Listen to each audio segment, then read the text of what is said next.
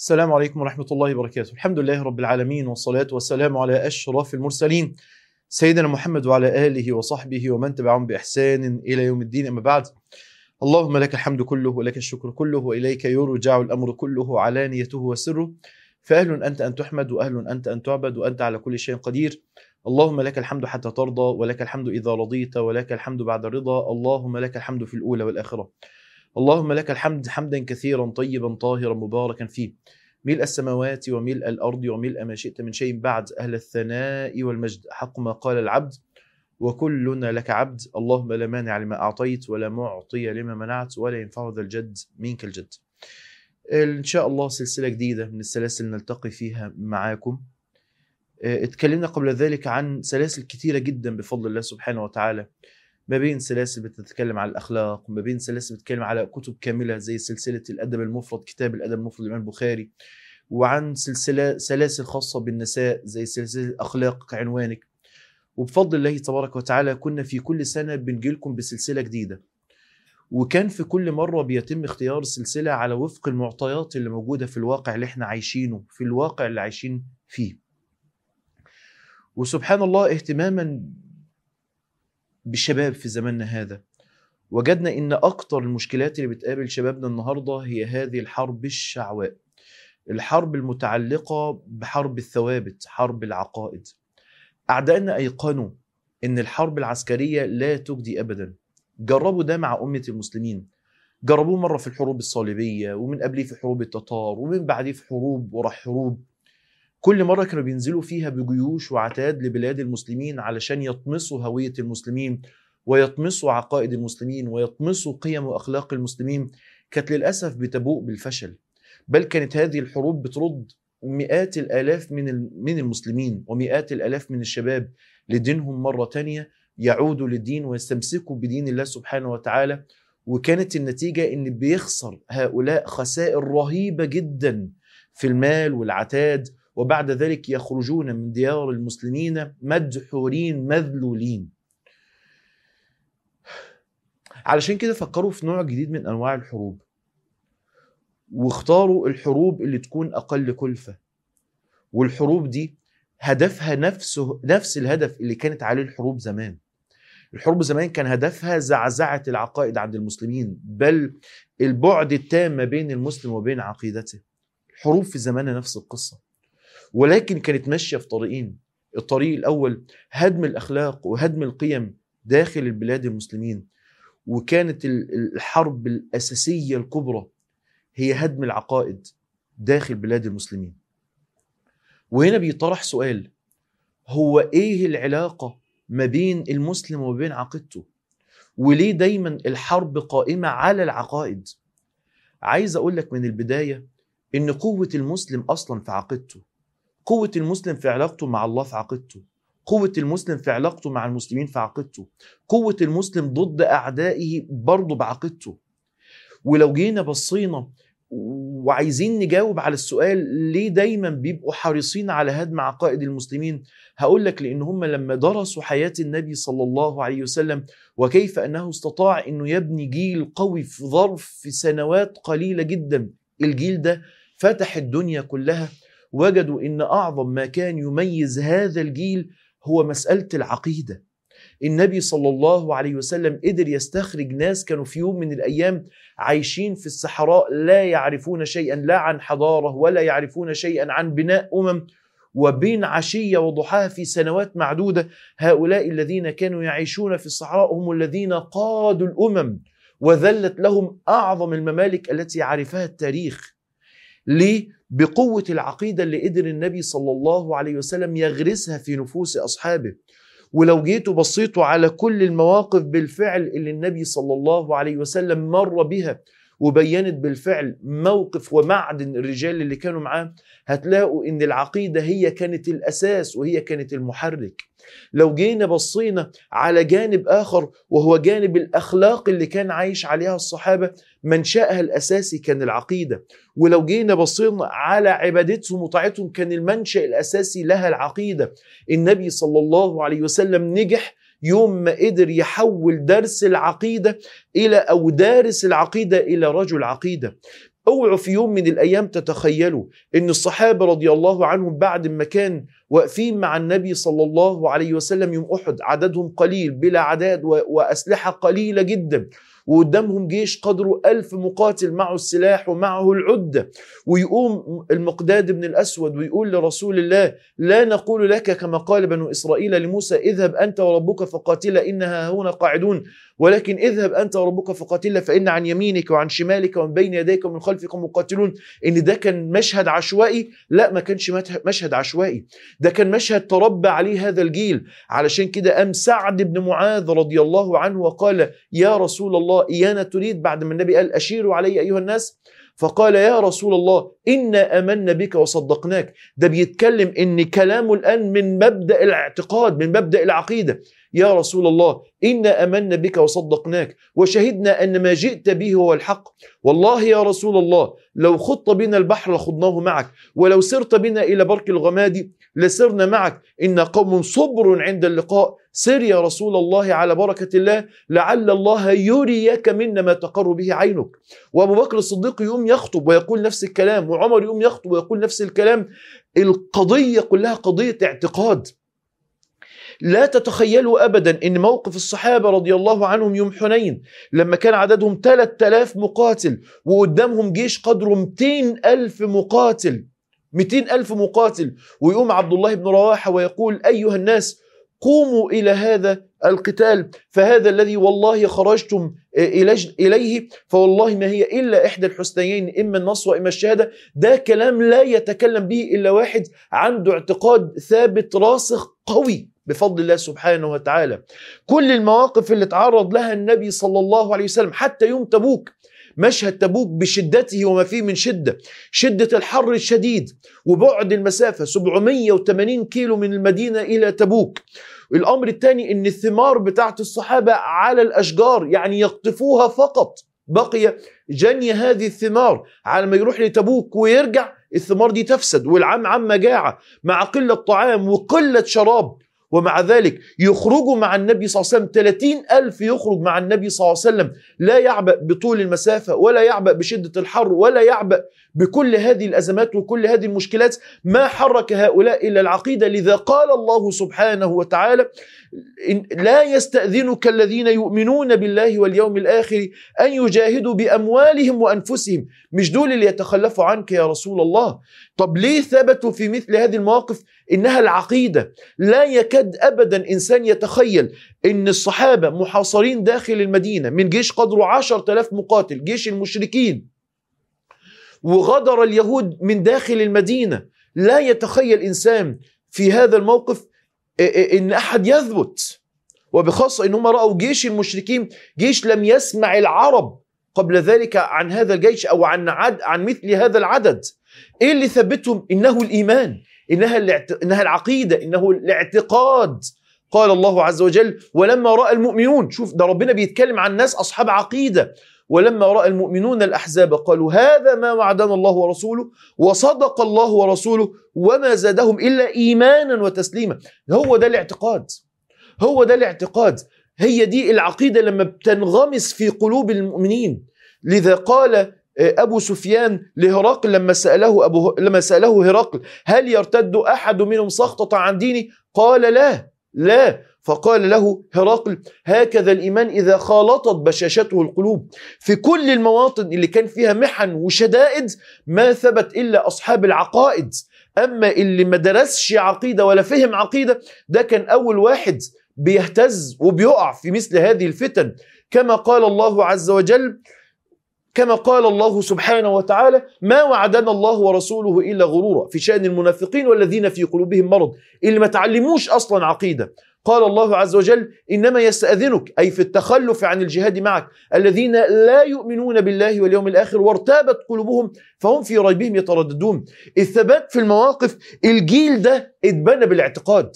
الجيل ده اتبنى بالاعتقاد. علشان كده كان كل فتنة وكل محنة بتمر بيه كان الجيل ده بيبقى ثابت.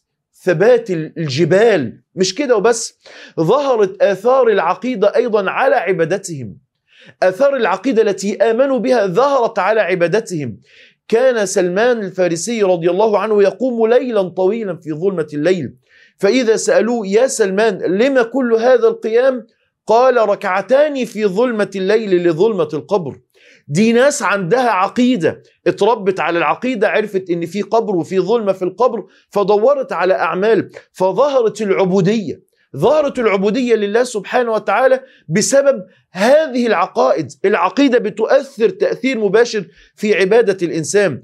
أبو موسى الأشعري رضي الله عنه لما سمع النبي صلى الله عليه وسلم يقول من عطش نفسه في يوم صائف كان حقا على الله أن يسقيه من الظمأ.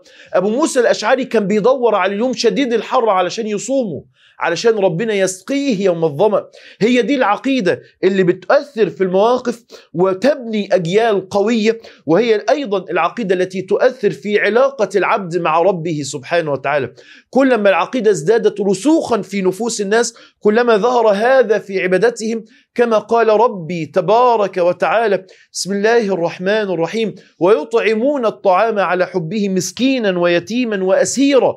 إنما نطعمكم لوجه الله لا نريد منكم جزاء ولا شكورا. إنا نخاف من ربنا يوما عبوسا قمطريرا. خافوا من الآخرة فهان عليهم البذل لله سبحانه وتعالى. استقرت العقيدة فهان عليهم البذل. فهان عليهم البذل. الصحابة كانوا من أسوأ الناس في الكيل في الموازين يغش في الميزان والمكاييل. فلما نزل قول الله عز وجل ألا يظن أولئك أنهم مبعوثون ليوم عظيم يوم يقوم الناس لرب العالمين. لما استقرت العقيدة في النفوس قال ابن عباس كانوا من أحسن الناس كيلا. العقيدة بتؤثر يقينا في فعل العبد في سلوك العبد مع ربه سبحانه وتعالى. العقيدة أيضا وده الأمر الثالث لا أقول بتؤدي للثبات في مواطن الفتن ولا أقول إن هي بتؤدي للثبات أو الاجتهاد في طاعة الله عز وجل. هذه العقيدة بتؤثر أيضا في سلوك الإنسان. كلما كان الإنسان منا كلما كان الإنسان منا على علم بالاعتقاد كلما كان هذا مؤثرا في أخلاقه. لا يمكن الصحابه دايما نسأل نفسنا هو ليه الصحابة ما كانش عندهم اللي بيحصل في زماننا؟ غيبة ونميمة وده بيلسن على ده وده بيتكلم على ده. علشان شافوا بعينيهم النبي صلى الله عليه وسلم يوم أن اصفر وجهه وارتعدت فرائسه وقال ألا تسمعون ما أسمع؟ قلنا وما تسمع يا رسول الله؟ قال رجل يعذب في قبره رجل يعذب في قبره. فمن بعدها الصحابة رضوان الله عليهم ما تكلم أحد منهم بعد ما سمعوا النبي يقول يعذب في قبره لأنه كان يؤذي الناس بلسانه. كان بيؤذي الناس بلسانه. فكانت النتيجة إن الصحابة رضي الله عنهم لما استقرت هذه العقيدة في النفوس ما كانش حد بيغتاب حد. ما كانش حد بينم في حد. بل سبحان الله يعني العقيدة لما استقرت ظهر ذلك في السلوك.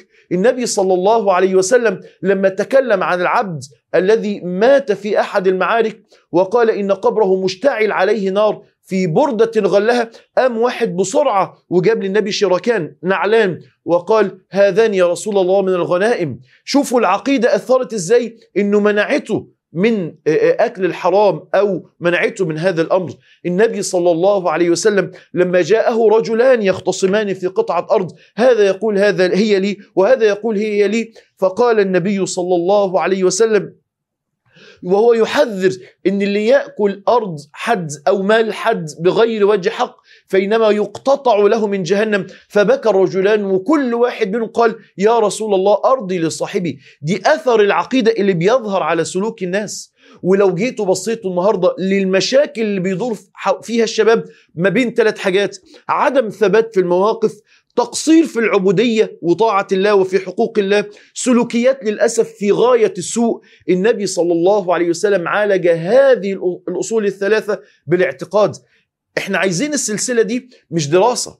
إحنا عايزين السلسلة دي نتحول من خلالها من دارس عقيده إلى رجال عقيدة. عايزين بالفعل نكون رجال عقيدة. الصحابة رضوان الله عليهم العقيدة غيرتهم تماما. غيرتهم تماما.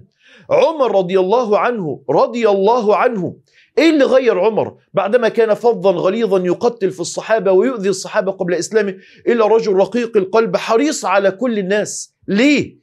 إنها العقيدة التي غيرت عمر. حتى جعلت عمر لا أقول يا إخواني إن سلوكيات عمر اتغيرت مع البشر. لا والله ده اتغيرت مع حتى الدواب والحيوانات.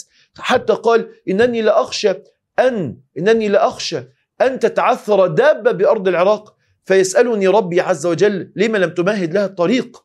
هو خايف من يوم القيامة والوقوف بين يدي الله عز وجل والسؤال هو ده اللي إحنا عايزينه من خلال السلسلة إن العقيدة تؤثر في مواقفنا فتعطينا الثبات إن العقيدة تؤثر في عبادتنا فتعطينا عبادة وطاعة وتؤثر في أخلاقنا. ده اللي إحنا محتاجينه من خلال العقيدة ومن خلال السلسلة دي إن إحنا نتحول من دارسي عقيدة لرجال عقيدة. طيب إحنا ندرس العقيدة إزاي؟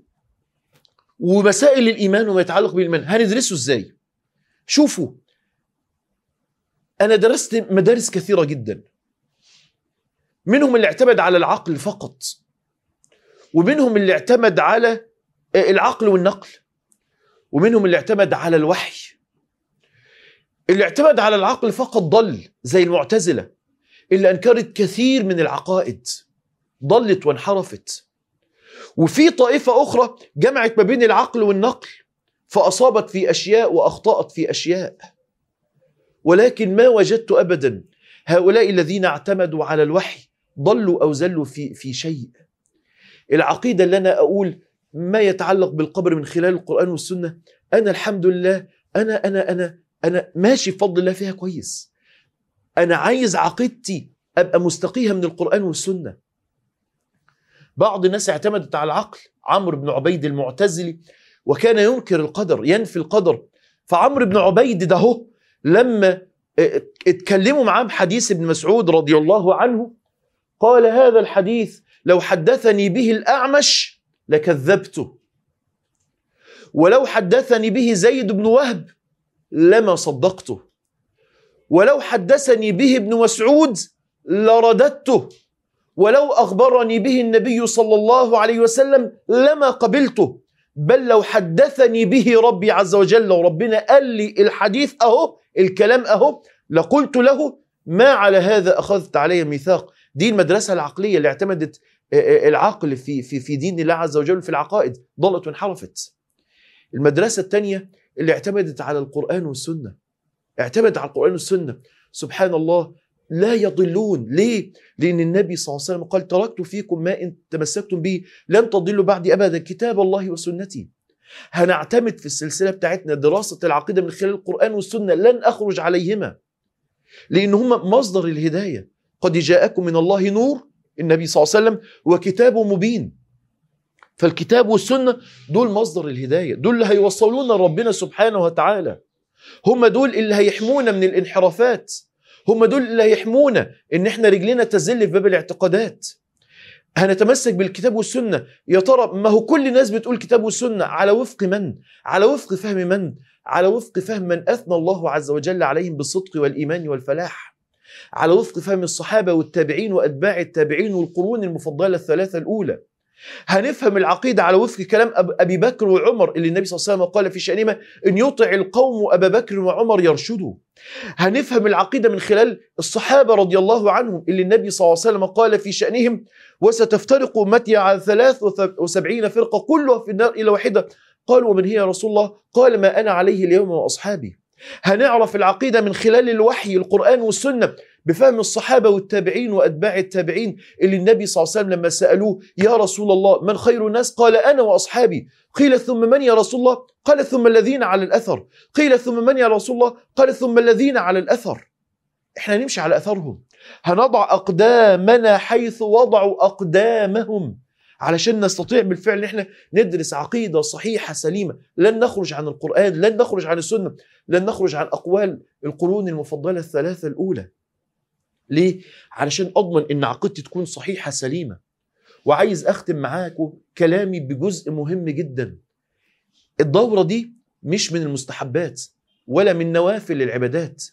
الدورة دي فريضة على كل إنسان منا. فأفرض العلوم وأول العلوم وأهم العلوم وأعظم العلوم التي ينبغي على الإنسان يتعلمها علم الاعتقاد. قال النبي صلى الله عليه وسلم لمعاذ لما أرسله إلى اليمن إنك تأتي قوما أهل كتاب فليكن أول ما تدعوهم إليه شهادة أن لا إله إلا الله وأن محمد رسول الله. وفي رواية ان يوحدوا الله؟ وفي رواية ان يعرفوا الله؟ ثلاث روايات. العلماء استنبطوا من هذا الحديث على أن أعظم الواجبات وأول الواجبات وأول المهمات التي ينبغي على العبد أن يتمسك بها هي العقيدة. وقالوا إن يعني أهمية العلم تأتي بأهمية المعلوم. قالوا فكيف بعلم فكيف بعلم المعلوم فيه هو الله وكيف بعلم يصح الإنسان عقائده؟ وقال الخطيب البغدادي رحمه الله إن أول الواجبات وأعظم الواجبات وأفرض الع- الواجبات على العبد أن يتعلمه هو العلم الذي يصحح به اعتقاده. تعلم ال- العقيدة مش شيء مستحب تعلم العقيدة شيء فرض واجب علينا.